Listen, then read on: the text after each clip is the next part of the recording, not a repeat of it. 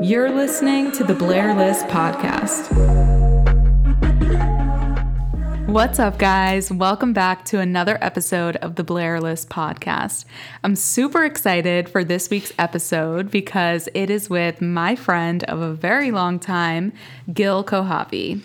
Gil is a lawyer, a musician, an entrepreneur. Honestly, the list goes on and on. He literally does it all. Every time I have a problem, I call Gil since I'm like twelve years old.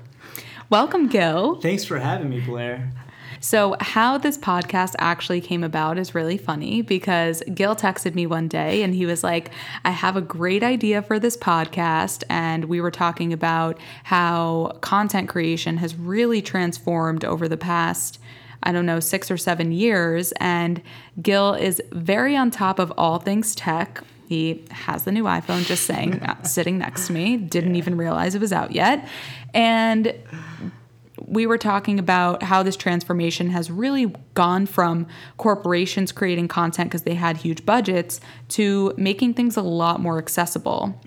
People creating their own businesses off of Instagram or yep. creating their own mm-hmm. content and getting viral off Twitter and and really promoting themselves that way. And I was like, oh, that is a great topic. We should talk about it. You should be on the podcast too. So because Gil does so many different things, I really wanted to touch on, um, first and foremost, you being a lawyer, because you not only have like your day job where you work more in like the insurance realm, but you also represent artists, creatives, and entrepreneurs. That's right. On this podcast, we love to highlight creatives and we love to give them advice on how to legitimize their businesses, because a lot of times creatives, you know, have they do have such a creative mindset. Like if they're an artist, they really only should be focusing on making art, art or yeah. or making music. And I think that I always say that every artist needs a manager, because the manager is really the glue that holds everyone together, the team, the artist, you know, making sure that everything is in line, because they really should only be honing in on their craft. That's right. Yeah. So I wanted to ask you, since you do a lot of like contract reviews and negotiations and management, what are some common mistakes that you see when working with these artists? It's a really good question, very valuable one. And I think the biggest issue um, is that artists don't know when to ask for help, you know? I, I feel like I've run into a situation many times where, like, an artist really just tries to overextend themselves, right? And um, they try to, like, go outside of their artist role to try to say, okay, now I can be, like, a negotiator. I could be a lawyer and read this contract, right? And um, I think they're really doing a disservice to themselves because they're spreading their so- themselves a bit thin. You know, they're kind of veering away from focusing on what they're good at, and they're getting into a whole other area that they're that they may be very unfamiliar with, you know, and very rarely does it turn out well.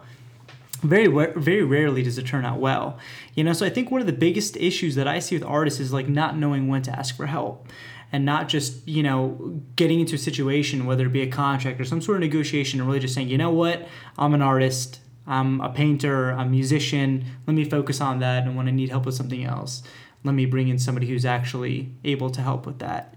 Right. I would say that's the, the biggest thing, you know? Yeah, because I think that artists are so creative that it's difficult for them to take a step back, especially when it deals with their craft, right? Because they're protective over it and they put so much time and effort into it. So giving the reins to someone else, whether a manager or a lawyer, it can be a little bit daunting at times because they they want that full creative control.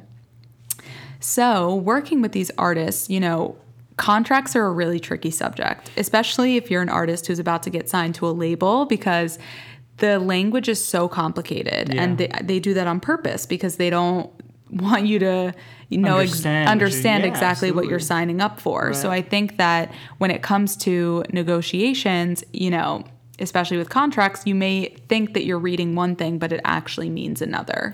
Yeah, that's that's certainly true, especially with these contracts. They have, you know, a lot of like Uh, legal terms, a lot of words of art, right, that are really made for lawyers to read and understand, and not so much like a layman or an artist. Now, I don't, I don't mean that you know, in a bad way. It's, it's just how it is.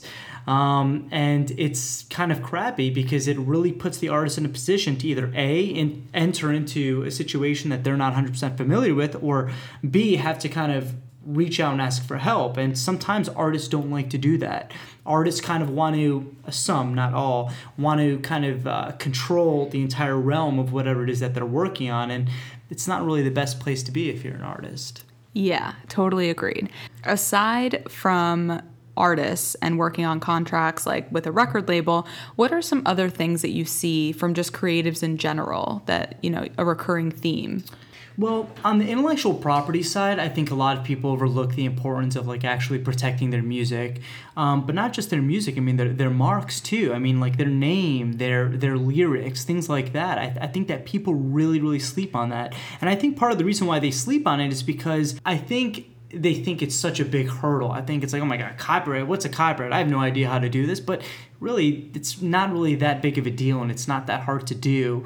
But I think that people just kind of sleep on it. They say, oh, you know, I don't need to do that, or oh man, that's, you know, way too big for what I'm doing. And people overlook it, and it's not a good thing because it's a very, very important step um, in a musician's career. So if I'm an artist and I want to copyright something, how do I go about doing that? You definitely want to talk to a copyright attorney. And I know that that sounds like so dreadful, right? Oh my God, I got to call an attorney. But the truth of the matter is it's it's paperwork. It's very, very streamlined paperwork. And any artist, any musician that wants to copyright a song, it's not that expensive and it's not that difficult to do. And the risk reward is definitely there. I mean, it might cost a few hundred dollars to talk to a lawyer and to file the papers.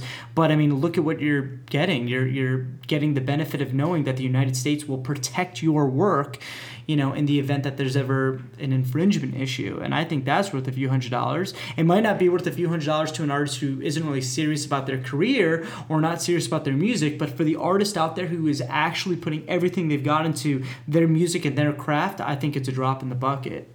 That's a good point. Yeah. Yeah, I think it's all relative, and I think that it really depends on, like, your long-term strategy. Yeah, exactly. Because anyone can just come out with a song. I mean, the tools that we have now, going back to creating content, the tools that we have are, are so accessible. I can, you know, we're recording this on GarageBand. Yeah, I can literally just add some beats right now and drop a song on right, iTunes, and someone right. can buy it. And then that's how you, like, create your your income stream. So I think that that's important.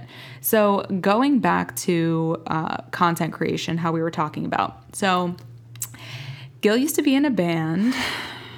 Called, Multiple. Well, this one, yeah. this one was your biggest one. Yeah, it was. Gil was in a band called Mosswood, and I was their official band photographer at twelve years old. The best one around. Literally bought a camera on Groupon, yeah. and I was just obsessed with taking pictures of any and everything. Like leaves, I would take pictures and like print them out and make my parents look at them and everything like that. And I think that it's really funny um, because back when I was quote unquote creating content and not realizing that I was, like I was just taking pictures for whatever. And this is before um, Instagram. This was when like Facebook had that two hundred picture limit per album. Yeah, Do you yeah, remember that? Absolutely. And we had yeah. to like upload fourteen albums if we went on a trip and, yeah. and get everyone to... to tag and do everything they do, but content creation has become so accessible. What are some major things that you've seen uh, in terms of like making things more accessible from, you know, just having your own phone, you can be a YouTuber, and just buying a camera, you can do whatever you want. What's your perspective on that? I think the best way to really understand how far content creation has developed is to look at it thirty years ago or thirty-five years ago, and obviously farther back than that. I mean, before, the way it was that musicians would have to be signed to a label, right? That was that was the big break. That was the idea, right? Musicians, they dreamed, they they would play shows, they would live the quote-unquote rock star life to finally make their big break, and that big break usually was getting signed to a label. The reason why getting signed to a label back then was so alluring is because the label was able to provide things to the musician that the musician otherwise wouldn't have been able to get, right? Studio time, production, um, distribution, marketing. These were things that back then only big companies can do. Fast forward now, I mean, that's just not the case, right? Like you have kids making hit songs on their MacBook, right? Then they distribute it to iTunes, Apple Music, Spotify, where people can listen for free, and then they market it on Instagram and TikTok on their iPhone. I mean, it's amazing to see um, the duality from just, you know, three decades ago. Um, so as far as the tools that people have these days, I mean, there's no reason why content creators should feel limited. I mean, they have all the tools at their disposable at their disposal for, you know, a relatively small sum of money. You know, uh, you could go to a recording studio and cut a record. I mean, don't get me wrong, a thousand dollars, two thousand dollars is a lot of money, but it's not life-changing money. You know, you can go and record an album for a thousand dollars, two thousand dollars bucks. You can put it on Spotify and every streaming platform on the internet for nearly nothing, and you can distribute it and market it for practically free. And monetize it. And monetize it. I mean, like, it, just that opportunity is incredible. And you raised a really good point with YouTube, right? YouTube, I think, is a really cool example of this, right? Because if you remember, like, ten, twelve years ago on YouTube, the only videos that were on was, like, Charlie Bit Me, right? Like, oh that was... God, right, or like, or, or like uh, you Where's know... Where's the oh, chapstick? Right, oh my God, shoes, oh right? Oh my God.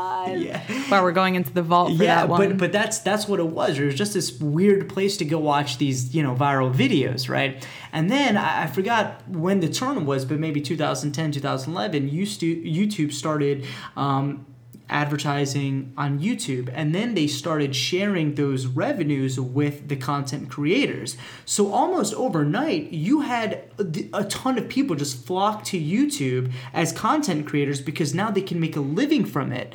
Now, fast forward to twenty twenty, you have people, and I'm not joking, making millions of dollars a year just making videos on YouTube.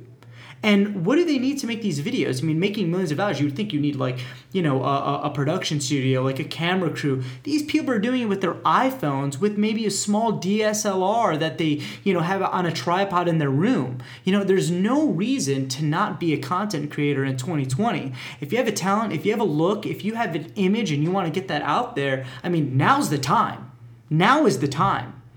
And it's just amazing to see how successful some of these content creators have have become with not a lot of resources, and they've really bootstrapped and got themselves to great, great heights. It's amazing to see.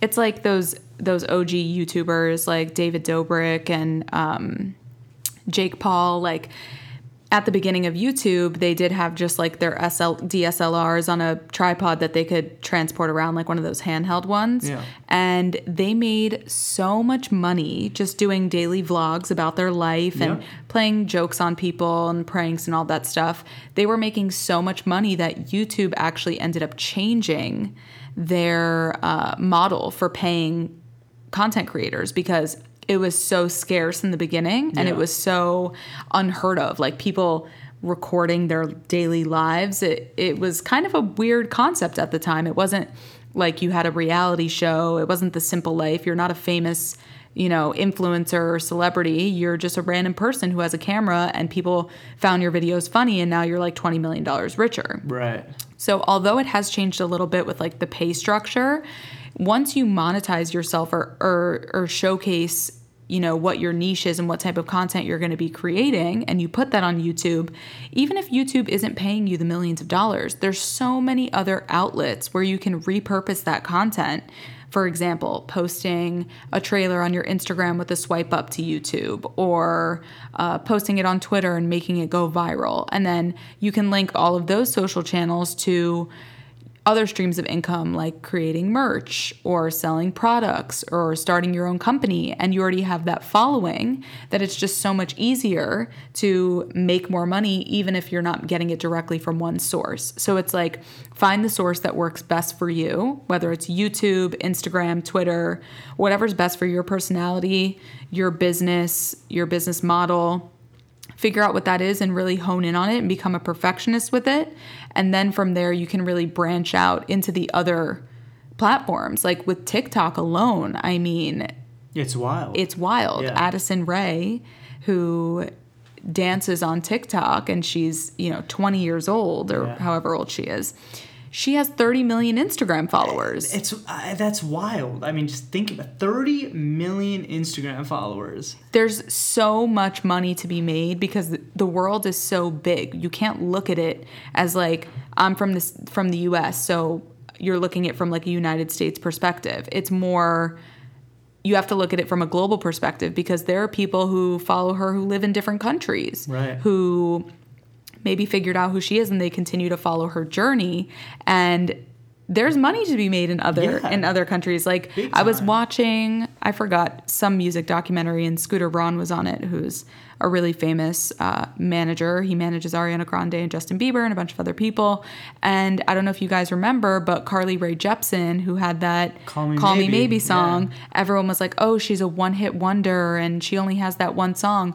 And he actually went on camera and was like, no, she may only have this one song, but she's actually Japan's number one artist. And she was basically living in Japan because she was making so much money there, there yeah. thriving in Japan. And yeah. he's like, the number one thing that I want to tell people is that the world is so big and you can't just look at it from where you're from. Right. There's billions of people in the world. I mean, even look at Paris Hilton, right? Like, she's the number one D J in Tokyo or whatever. And that's just like so wild. And obviously she's coming from a different platform and she has, you know, she's extremely wealthy and famous, and that's a different avenue. But she could have definitely just kept it in the States and maybe no one would have known who she was outside, but she decided to branch out. And I don't know if you guys saw that Paris Hilton documentary, but on YouTube, um, completely free. There was like sixteen million views in twenty-four hours. And she talks about how she has twenty-seven perfumes. Uh, she's DJing in Dubai, in Japan. She has residencies there. She's there like once a week, flies back for something else. And she's worth over three hundred million dollars now. That's insane. Aside from her from her family's money. Right. Like, she, of course, that helped launch her career, but she really ran with it. And she is a self-made millionaire at this point because, you know, she didn't inherit money from her grandfather when he passed away. He basically gave all of his money to charity.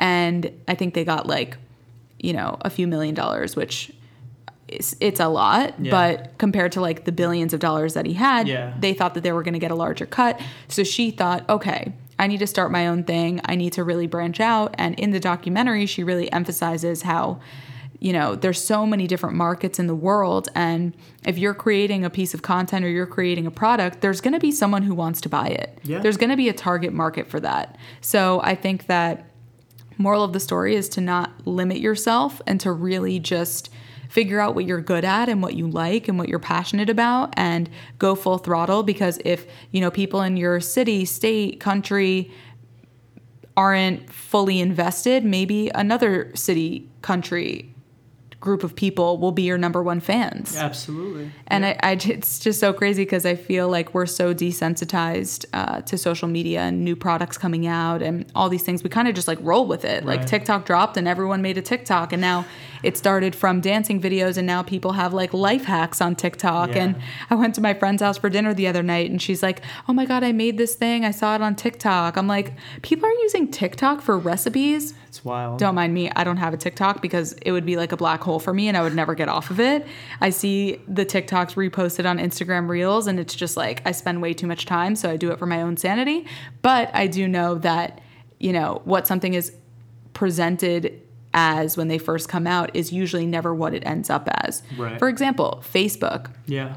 That, Instagram too. Instagram too, yeah. But even Facebook, that was created for colleges. Right. To, I think it was like to rank your classmates or something. Like women from yeah. hottest to not hottest. I think that was pre-Facebook. That, that was called, um, uh, I forgot what he, Mark Zuckerberg got in trouble for it. He originally made a website where you can rank right, the classmates. Right, it was pre-Facebook. Yeah, you're right. Yeah, yeah. yeah, so after that happened, uh, he ended up creating Facebook for college students to connect with each other. And right. now it's the largest platform in the world. I yeah. mean, Facebook owns WhatsApp, Instagram, and a million other things. Yeah. And it's transformed into something that he probably never thought it would transform into, you know? So it just goes to show that if you're passionate about something and you love something, to just start it, because you never know where it's going to end up five, ten years from now. You never know how you're going to evolve and adapt to the ever-changing culture and community around you. And I think that it's really important to just go after it. You have to go after it. And, and you know, content creators these days are lucky because thirty years ago or whenever, there was a barrier to entry. You know, you would need resources, you would need uh, whatever it is that was entailed in creating what you wanted to create. But these days, that's not the case. You just need a ring light and your yeah, iPhone twelve. Literally, that's really what it is. And you see it all over the internet. You see this um, this trend where people are kind of moving away from this um, corporation-produced product, if you will, and they're going kind of like self-made, and it's really interesting to see. The cool thing about that is that creators have way more control over the content that gets put out because, for example, if you're looking at like a reality show from back in the day, obviously it's really edited. You look at like The Hills or Laguna Beach, which is one of the biggest um, first reality shows, and they can really just edit it to make you look like a villain or edit it yeah, to make absolutely. you look like the good girl when right. in reality, maybe it was a completely different situation in real life. Yep. Whereas if you have your own YouTube channel or you have your own Instagram, you're able to really curate that content to what you want it to be. You have full creative control, which that's the craziest part of it all, is that you are basically curating your own life and what people are seeing from your own life. Right. So you can really market yourself however you want to. If you want to show people you're really good at like cooking or you're really good at making music and you do tutorials, like that's what you can be known for because you have that control. Right. And I think that that's the coolest part. You're the producer, you're the director, you're the head of marketing. I mean, you're really wearing all the hats. A hundred percent. And uh, it's, it's really invigorating. I mean, you know, you have a lot of power and it's, it's a very powerful position to be in. And that's why, you know, these days I don't see any reason for content creators to feel like they have this barrier to entry because it doesn't exist. It's literally not there. And like, I challenge anyone with the talent. I would challenge them to come to me and say, you know what, Gil, I really want to get into X Y Z, but I feel like I can't. And I'll be like, please tell me why, you know, and I will tell you how to get there because it's just, we have the tools, you know, computers and iPhones and iPads, it's all there. And it's just screaming for us to use and utilize to create something that, you know, uh, can be meaningful. Yeah, and I think a lot of the times, you know, myself included, I've been there where you really want to do something. Like, for example, I wanted to launch this podcast for so long, yeah, long and time. I and I kept being like, oh, well, I don't know. And I think that really stems from like not being sure of yourself or a sense of insecurity because you don't know what people are going to think. And dropping this podcast was like one of the best things I ever did. And I realized that you can just, you know, edit it or change it as time goes on. You don't have to constantly overthink and overanalyze and be like, well, it's not perfect or I'm not the best editor or, you know, this, I don't have the best camera. It's totally fine. There right. are people who get huge off of like just using their iPhone or creating a personality for themselves online and they don't have any equipment except yeah, their phone. Absolutely. So absolutely. I think that one of the biggest things that I could say is to stop thinking about it and to just do it. Just you have all the in. resources. Yeah. And me and Gil went to Guitar Center yeah, like seventeen times because I couldn't figure out which mic which I wanted. Mic to get, yeah. And we went through every single one and then ended up like playing all these instruments really terribly. Well, me anyway, you were obviously killing it. Everyone was coming over like, who's over here? And I think that, you know, you do have those places like Guitar Center where if you don't know what you want, you can definitely try it out. You know, you can go to Best Buy, you can go to these places. It is far and few, few and far between now because you know, the internet has made things so accessible, like buying things on Amazon or eBay. But if you are unsure, I highly recommend going to a physical location of a place and checking out, you know, holding the camera, taking some pictures, making sure it's what you want. And that will really help your confidence. Uh, you know, it'll give you a confidence boost depending on what you want to do because you'll feel more secure in that what you're investing is is going to give you what you want. Absolutely. And you could also, I mean, there are websites like, you know, Reddit is like an incredible resource. I mean, anything that a person can possibly be into is on Reddit in its own subreddit. It's, you yeah, know? It's crazy. You know, so if you're into photography and you want to get into it, you know, go to the photography subreddit, ask some questions. If you're into videography, the same thing. Music production, the same thing. I mean, the resources are out there.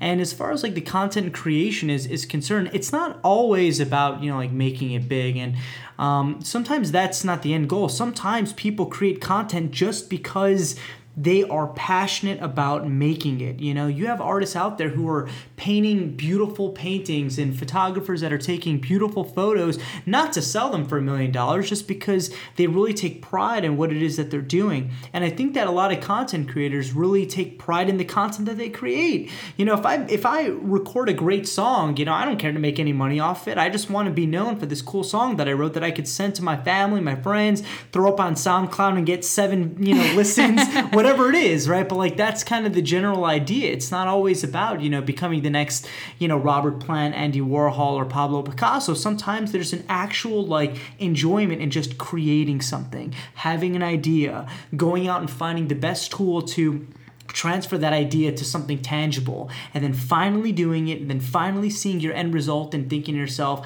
I nailed it, right? And then putting that online to share with people, um, you know, to enjoy and see. There's a, you know, inherent, uh, yeah, I'm trying to think of the word. There's definitely an inherent, like, love there. There's like a sense of happiness, you know, in just doing that. So even if a person doesn't make any money from it, so to speak, I just think the act alone is just, you know, really, really nice, especially if it's like a side gig. If someone's like an accountant during the day, but then like they really love like, you know, basket weaving or like knitting, whatever it is, right? And then, you know, uh, uh, you know, people make Uh, videos on YouTube or something, just like kind of showing w- their talent. I mean, people watch that sort of stuff. There's a guy on YouTube. He's called the uh, the lockpicking lawyer, right? This guy, his identity is unknown, right? No one knows exactly who he is. We know he's a lawyer. Smart. Right? Yeah, exactly. We know he's a lawyer. And this guy, ever since he's a little kid, he just, he knows everything there is to know about locks, right? So he just very casually started this YouTube channel where he just like, you know, uh, picks locks. That's really just what he picks locks. And then his channel started to grow, and then his fans started sending him locks and challenging him. So like every couple days, this guy comes out with a video of him just like, oh, we got another challenge here. Someone wants to know whether I can do this within thirty seconds. And he just picks this crazy lock, right? And his, his, Uh, his channel has like millions of uh, of subscribers. I mean, he's monetized. He's done very, very well on it. But he doesn't strike me like a guy who really cares about the money. This guy just likes to pick locks. So guys, um, if a lock picker can make it, so can you. Absolutely. There, there's there's no barrier for you guys. That's so funny. And yeah. I listen to a lot of Gary Vee, and yeah. Basically, the premise of everything that he says is stop worrying about the end result, stop worrying about the money, and just yeah. find something that you really love and, and you're passionate about, yeah. and just do it, yeah. and just see what happens, because it's not like whatever you put out into the world is final. You can always edit, get better, grow, and that's that shows growth, and it shows that you, you know, took feedback into account from maybe your audience or people who start following you, and that's how you develop into a brand. So you don't have to have it all figured out. Just make sure that you love it. Absolutely. It's, that's the most important part. And I think that if you, again, look back thirty, thirty-five years ago when none of these resources were available, and if people these days think that there's a barrier to entry, what do you think musicians thirty-five years felt? You know, to, to jump into that pool, you know, how would you become a musician thirty-five years ago? I couldn't even fathom doing that. You know, now if I want to write a song, I pick up my guitar, I plug into my computer, I have a B machine, I have a bass, like I, I can do that. You know, if I want to uh, make a video or like take photos and stuff like that, I can do that. Um, it wasn't always like that. Yeah. So I guess it's kind of, you know, difficult for like the newer generation to appreciate it, right? But um, I think that there's there. also like, on the flip side, there is a lot of saturation in the marketplace. Like, yeah. everyone's a YouTuber. Everyone has a YouTube channel. Like, anyone can create a podcast. Just buy a mic, plug it in, and upload it. Like, it, there is so much saturation. But I think that it's important to not focus on that and to really just stay true to yourself and not focus on what other people are doing, and just figure out what you're passionate about and hone in on it and just aim to get better every single day. Absolutely. I think that's just, like, the main takeaway is that you just have to do what you love. And the, the issue of saturation, I don't, I don't even know that that's necessarily a drawback, you know, because um, if I'm creating something, I want to post it where I know a bunch of people are already looking and where they're already spending their time, you know, so uh, I don't really see that as much of an issue. You know, if it's saturated, okay, so what? Big deal, it's saturated. What isn't saturated? You know, everything's saturated, you know. Um, but that shouldn't be a, a deterrent, you know? It also leaves room for more collaboration. Because right. if you have a YouTube channel and your friend has a YouTube channel, you guys can make a video together yep. and cross-promote each other. Yep. And then you can get some of their followers who maybe wouldn't have followed you in the first place, and then vice versa for them. Yep. So I think that, you know, taking every potential negative and looking at it in a positive light. And turning it into an opportunity. Exactly. Yeah. That's that's definitely what it's about. And I think that there's no reason these days for people not to just kind of take that leap and to just dive right into it. Everything is there, like, at their fingertips. You know, maybe they don't realize it. Maybe they don't appreciate it one hundred percent, but, like, it's absolutely there. And as I mentioned, it's, like, screaming to be utilized. Like, your iPhone, like, wants to, like, take pictures. I know that sounds crazy, but, like, it was literally designed. Think about it, okay? The phone, okay, so Apple designs this iPhone, okay, in two thousand seven, okay? Tell me one innovation to the actual phone. There hasn't been. They made the phone one time. I'm talking about the actual, like, the calling feature. There have been no innovations. They made the call. They're like, all right, we got the phone. That's it. What have they worked on every single year? The camera. There has never been a year where the where Apple announced a new iPhone and did not make a leap of an innovation with the camera. And there's a reason for that. Apple literally makes phones. It's it's a camera with a phone, not a phone with a camera, in my opinion. You know, mm-hmm. uh, and and everybody. I mean, even even if you have an iPhone that's three years old, the iPhone ten, the iPhone, you know, eight, eight plus, whatever it is, they're still incredible cameras. Yeah, and I know that when I showed you my camera when I had, I I think the ten, and I showed it to you, and you you showed me how to change the video camera to shoot four K. Oh yeah. And I was like, what? I've been shooting like super low res, being yeah. being like, I have the ten, why isn't the camera better? There's yeah. actually settings that you can go into and change and change it to four K and shoot an entire movie in four K in from four K your from your phone yeah. and then upload it to iMovie, which is free. Yep. Switch up the edits, you know, create your little trailer and whatnot, and you have a YouTube video. Boom, that's it, just like that. And it's just so funny because back in the day when I was, oh my God, I sound so old, but back in the day when I was getting into photography, I mean, the cool thing out was like the Razor flip phone. There were no iPhones yeah. that existed. So I had to lug around my super heavy camera everywhere with like all of my lenses yeah. and, you know, all of these all of this equipment that I had to bring to even just get like a regular image of something. And I found my camera a while ago. I haven't used it in forever because I just use my iPhone, and I took a picture and I was like, why is this so blurry? I'm like, my iPhone is a thousand times better. Yep. My portrait mode is like the best lens that I could think of yep. instead of having to carry around like a huge D S L R with, lenses, with like my camera yeah. case and my lenses, or like if I'm going on a trip, I don't want to be taking this huge thing with me everywhere that I go. I want to just ha- pull out my iPhone, take a picture, and leave. Yep. And you know, there's so many other resources like filters and presets that are really a new thing that I would say within the past few years. There there used to be just like Visco, which yeah, is an sure. app where you can just edit and choose any one of their pre-made filters. But now there's presets which add like a tremendous dimension to your photos because they edit things that you would never think of editing. Like you have your curves and all these things within Photoshop that you, or in Lightroom, that you don't think about. You're like, oh, I'll make it brighter and I'll add some contrast, and that's the end of it. But if you have these presets, which you can buy, you can find them for free, but the really good ones you can actually buy on Etsy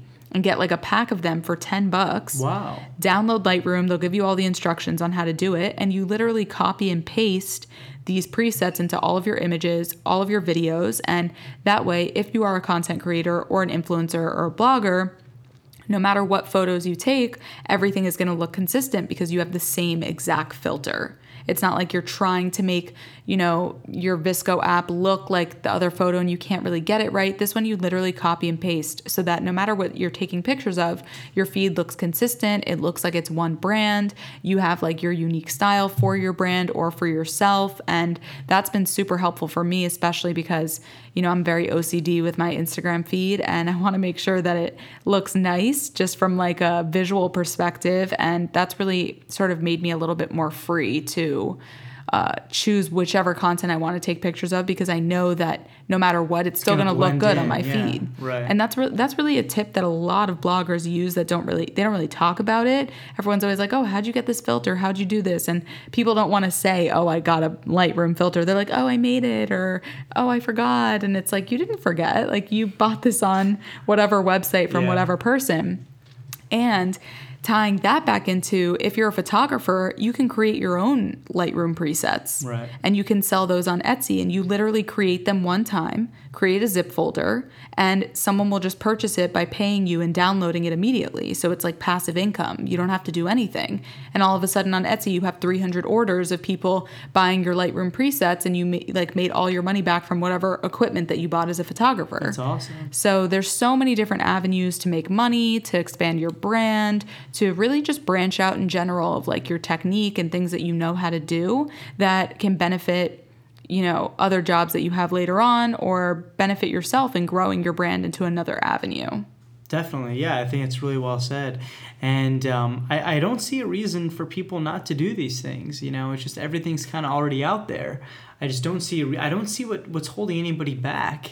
I think a lot of times, especially as creatives, I have a lot of friends who are, you know, artists, photographers, and they work in that creative realm. And the one thing that holds them back is themselves. Yeah, that's exactly it. Because they're so harsh on their work. And I was talking about this in another episode with Paper Water, the production duo from Miami. We were talking about how, you know, they have their own media agency and they have their own record label and they work with all of these different artists. And a lot of times when people are stressing out, like, oh, I don't want to release this song, or I don't want to try this new thing because they're scared of what people will think, that's actually like some of their best work. Wow. When they're when they're being really hard on themselves and being like, you know, I'm not so sure about this, I don't want to do this, that's actually when you should do it, because that's when you need to to try. You know, if you don't try something, that's more of a failure than p- trying and putting something out. And, you know, maybe it doesn't work out. That's fine. You can always take that learning as feedback and apply that to whatever else you do next. So if you're creative and you're listening, you know, stop overanalyzing about that project and, you know, wondering if you should go into a different avenue within your, your realm of creativity or art. This is the sign that you've been looking for. Just drop it. Yeah. Just do it. Just just just do it. Yeah. yeah. I think that, you know, we are our wo- our own worst enemy. Biggest critiques. Yeah. Exactly. Definitely. Especially as creatives, yeah. because like we said at the beginning, you really should only be focused on creating. And of course, a lot of people don't have that luxury. You know, I'm sure there are people who are extremely talented who have day jobs and maybe can't dedicate as much time to their art as they would like, but where there's a will, there's a way. And I think that it's really important to figure out what your priorities are and what where you see yourself a few years from now, one year from now, six months from now. And if you want to quit your job and be an artist full time, you have to figure out exactly what you're going to sacrifice for that to happen, because things like that don't come easy. And I think that a lot of people see these content creators and influencers blow up on Instagram and they're like, oh, this girl's just posting bikini pictures and she has a million followers, or this person is, you know, they blew up right after they started doing something. And I think that the comparison culture is like the root of all evil. Yeah, it's pretty toxic. Especially when yeah. it comes to creating. So yeah. I think that the one takeaway is that, you know, focus on yourself, like put your blinders on, figure out what is important to you, and really hone in on what you want to be known for and what makes you happy, and stop focusing on the end result. You know, focus on the process, be present, do what you need to do right now, and you'll get to where you want to be. Even experts started as beginners, right? That's that's really what it boils down to. I mean, Muhammad Ali, there was a day where Muhammad Ali was not a boxer, right? There was a day that Tiger Woods did not know how to golf. There was a day right? that Jeff Bezos didn't have a job. That's absolutely right, you know? So, I mean, if you just look at um, you just look at characters like that and you think, you know, if they never started, this world would be less... Um, you know, we wouldn't have Muhammad Ali, we wouldn't have Jeff Bezos. It's just, it's ridiculous to think, you know, there's no reason not to just get into it. A life without Amazon? I mean, can you even fathom it? I, I, I don't want to think about that. Yeah, it's a yeah. problem. My Amazon is like, I need to delete the app. Yeah, it's a bit addicting, isn't yeah, it? Yeah, my building, yeah. they're like, so you have another package. I'm like, can you not judge me? Thank you. Yeah, no, yeah. it's uh it's Everybody amazing. Starts somewhere. Yeah, And absolutely. I think that, you know, whether you're creative or not, if you work in finance or you're a lawyer or you do something else, like, don't put so much pressure on yourself, because especially with Instagram and, and, you know, working in social media, it's, you really just see people's highlight reels. And I yeah. think people forget that. I mean, it's, it's, yeah, people definitely forget that. And um, it's very difficult to, you know, see that kind of content then compared it to, you know, what you're putting out and feel like, you know, your content might be inferior, but it's, it's not about that. That's not the focal point. Again, you can't focus on what other people are doing. You have to focus on what you're doing, and you have to focus on, you know, your journey and the path that you're on, and, and worry about yourself, because the second that you start looking around, I mean, you've already lost at that point. You can't do that. You can't afford to do that. You know what I mean? You have to just be driven. You have to have one direction, and that's like forward, go straight, full speed. That's yeah, it. I think also with with that, when you're comparing yourself, like, you don't know how much time and effort they put in to get to where they are. Sure. You look at Instagram, yeah, okay, maybe it looks like overnight she became a success and now she's Ariana Grande. Like, right. No, you don't see the blood, sweat, and tears that other people put in behind the scenes that get them to where they are. Yeah, absolutely. So the message of today is to just do it. Just do it. I mean, like, and, and by the way, Nike is not sponsoring this video, this podcast. Not yet, right? Anyway. Not yet, yeah. If anybody out there from Nike is listening, I mean. Uh, hit up my lawyer. His yeah. name is Gil. I'll give you his email. Slide into our D Ms. But yeah, I mean, just, just, just get out there and do it. And, and, you know, some people, this is a little tip, and I know that it's a work for some people that I know. Some people have an issue attaching their identity with their content. Some people, they want to share their videos, they want to share their, their art, but they don't want that to um, be an extension of the, their personal identity. And to those people, I just say, make anonymous Instagram accounts, make anonymous YouTube accounts, make a, make yourself a creative profile. If that's what it will take to get you to, to like take the leap and to get yourself out there, do it. Because I get it. I mean, like, if I were releasing music tomorrow, I probably wouldn't do it under Gil Kochavi. I would come up with some stupid band name, right? Like, I don't know what it would be, and I would just do it under that, just because I don't want it attached to myself. I could always send it to a friend. I could send it to you, and I could say, hey, listen, this is something that I've made, but I understand that people kind of want to keep the separation between their personal identity and their content. So if you're worried about, you know, your content being an extension of yourself and you don't want the two to connect to each other, just go incognito. Look at the the lawyer who picks locks. Yeah, no exactly. one knows who he is. That's absolutely right. And this guy is making millions. That's crazy. Yeah, that's exactly right. That's a perfect example. And also her, the artist, H E R, she actually started out and no one knew what she looked like at all. Right. She had this like amazing angelic voice and everyone was like, who is that? She never showed her face, never did live concerts. And then eventually, of course, she wanted to get into that. So she showed who she was, and she always wears like sunglasses on stage and has that little incognito vibe. But I think that's a great idea. If you're if you're scared or or not comfortable enough to do it attached to your name, you can always create like an alter ego. Yeah. I never and thought of that. And, and you know what? It just goes to show that you could have people that are, you know, at the top of their game, you know, that I don't want to say famous, but sure, famous, popular, whatever. And even at that level, there are people that still may not be fully confident in themselves. And, and there are people that still might have issues with self, um, you know, consciousness and stuff like that. So if that's an issue, and if that's the only issue, just settle it. Just create an extension of yourself and work on that. I mean, it's doable. The tools are there, and, and a lot of people do it. It's very, very common that people do that. A lot of musicians do it. A lot of artists do it. I mean, look at Banksy.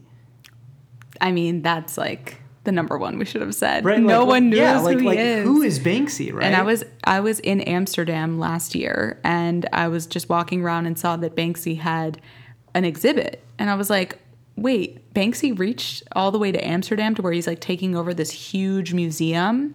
And he did a collaboration, uh, not a collaboration, sorry. He did an exhibit with uh, Daniel Arsham, who's also a, a really well-known artist. And you're just walking around looking at all of these pieces of art from Banksy, and they're literally like cutting off concrete on the side of buildings where he spray painted something, and they'll like cut that piece of concrete off yeah. and like put it in a glass case, and it's, you know, whatever his stencil drawing is, and people are like, you can't touch this, this is, you know, magical, and nobody even knows who he is. It's amazing. And he's this is like years later yeah, and he can just amazing. pop up in any random city and, you know, create a piece of art on the side of a building and it goes viral. Look at that um auction that happened Yeah, do you remember that? Was yeah. it with Christie's or something? Uh, I I believe it was uh, Sotheby's? Sotheby's. Yeah, Sotheby's. Sotheby's. Okay. I can't yeah, yeah. can never pronounce it. It was with Sotheby's, yeah. one of them, and someone bought his art for yeah. like millions yeah, of dollars, and then he and then right when it went through, he, he shredded, shredded the piece it, yeah. of art, and everybody How was epic. just like, yeah. "What the hell happened?" Like, and nobody even knows who he is. Right. So you can create, you know, world-changing, riveting art that moves millions of people. And if you don't feel comfortable having your identity out there, if Banksy can do it. Yeah, absolutely. And and who knows why Banksy doesn't reveal his identity, right? Like, I, I don't think the artist Banksy has ever really disclosed why they are kind of withholding their identity, but it could be a whole slew of different issues, right? Um, but I know a lot of musicians on Instagram do that. I know a lot of them who they play guitar or they sing and they don't show their face. Their their Instagram handle does not have their name because they want to separate their art from themselves. And I get that. I understand that. I mean, like, you know, you know what it's like? It's the difference between American Idol and the, uh, what's that, The Voice. Oh my God, there's even The Masked Singer. Oh, and The Masked Singer. There you go. I didn't see that one. That's one with yeah. the celebrities, right? right? Yeah, yeah, but that's the general idea. I think exactly. I think American Idol, I mean, like, in my opinion, I think it's like extremely biased, right? Like, because when when when these people would come out to start singing, I mean, like, you know, inevitably the judges would say, oh, you know, I like the way this person looks. Oh, this person looks a little, you know, kind of like a little clown. You know, it was just, you couldn't help it. Then The Voice comes out. It solved that problem, you know, and it just goes to show that the bias is absolutely there. It's not something that you and I are making up sitting here talking. It's there. It's real. But there are ways around it. There are ways to skirt it completely. So if that's what's holding you back, if, you know, if you want to release your music, but you're, you know, uh, worried or concerned that um, that some of the content, you know, you don't want it relating to you, you can do that. In fact, the managing partner in my law firm, we shall not say his name, he is an international D J, and oh. he's under a name that has nothing to do with his own personal name. It's amazing. He, I, I saw some of his deals. He, he gets on a lot of, like, big um like music festivals and stuff like that. He's like a traveling D J, this guy. Like, he's he's kind of, I don't want to say a big deal. I guess he's a big deal in, like, E D M, techno, whatever, you know, goes on over there. But, like, he has completely separated his musician name and his art from his actual personal identity, you know? And there are a lot of reasons. There's, you know, endless reasons why people do that. So, you know, if someone is self-conscious or they're just unsure of how to get started and they're kind of on the fence or they have cold feet about, you know, really putting themselves out there, because when artists put out their own work, they're also putting themselves out there, right? They're standing behind what they're making. If they don't want to do that, just create an anonymous name. Who cares? It's such a good point. I really never thought about that. Well, that's because you have no reason to ever mask your identity, Blair. Okay. Hey, maybe I'll pull up on The Masked Singer and I have the voice of Barbra Streisand. You, you never know. know. You know what? I, I really wouldn't be surprised. No, you okay. should be. I can't sing for anything. I really wish I could. It really makes two of us. But um, but yeah, that's, that's the so general true. idea. There's some people out there that just don't want to associate themselves with their own content. So true. And that's fine, you know? Yeah. But don't let that hold you back from creating it, you know? Just make it. Just come up with some stupid, weird name. I mean, who cares? It's such a good point. Yeah, you could always come out later. You could always, Banksy could reveal himself tomorrow. The lockpicking lawyer can turn the camera to his face and be like, hey guys, it's Bob. Yeah, exactly. This is me. Yeah. You know, um, so what's stopping you? What's stopping you? What's stopping you? That's the question of the podcast. What's stopping you? And it's not a rhetorical question. Right into Blair, okay? Whatever it is, we will. Can, can we can we make a commitment to the listeners? Yes. That if they D M you, okay, share their D M with me, okay. What's stopping you? Answer us. Write to us, okay. And Blair will give you an answer, and I will give you an answer, okay. You tell us what's stopping you, and we'll tell you how to just, like, push through that barrier. And I get it love done. That. Isn't that awesome? I think that's perfect. Yeah. I think that's the perfect way to end. You know, listen to this podcast, figure out what's stopping you, and I'll put you in a group chat with me and Gil, and we'll help you get over that. Absolutely. And if it's like a legal or business issue or a social media engagement issue or any issue, we'll do our best to help. And at a minimum, we'll point you in the right direction. Right? Right. Yeah. I think that's the perfect way to end the podcast. I think that's pretty good, yeah. Thank you guys so much for listening. I hope that you love this episode. Make sure to subscribe, follow me on Instagram at The Blair List, and stay tuned for a new episode dropping next Wednesday at five p.m. Bye. See you later, guys.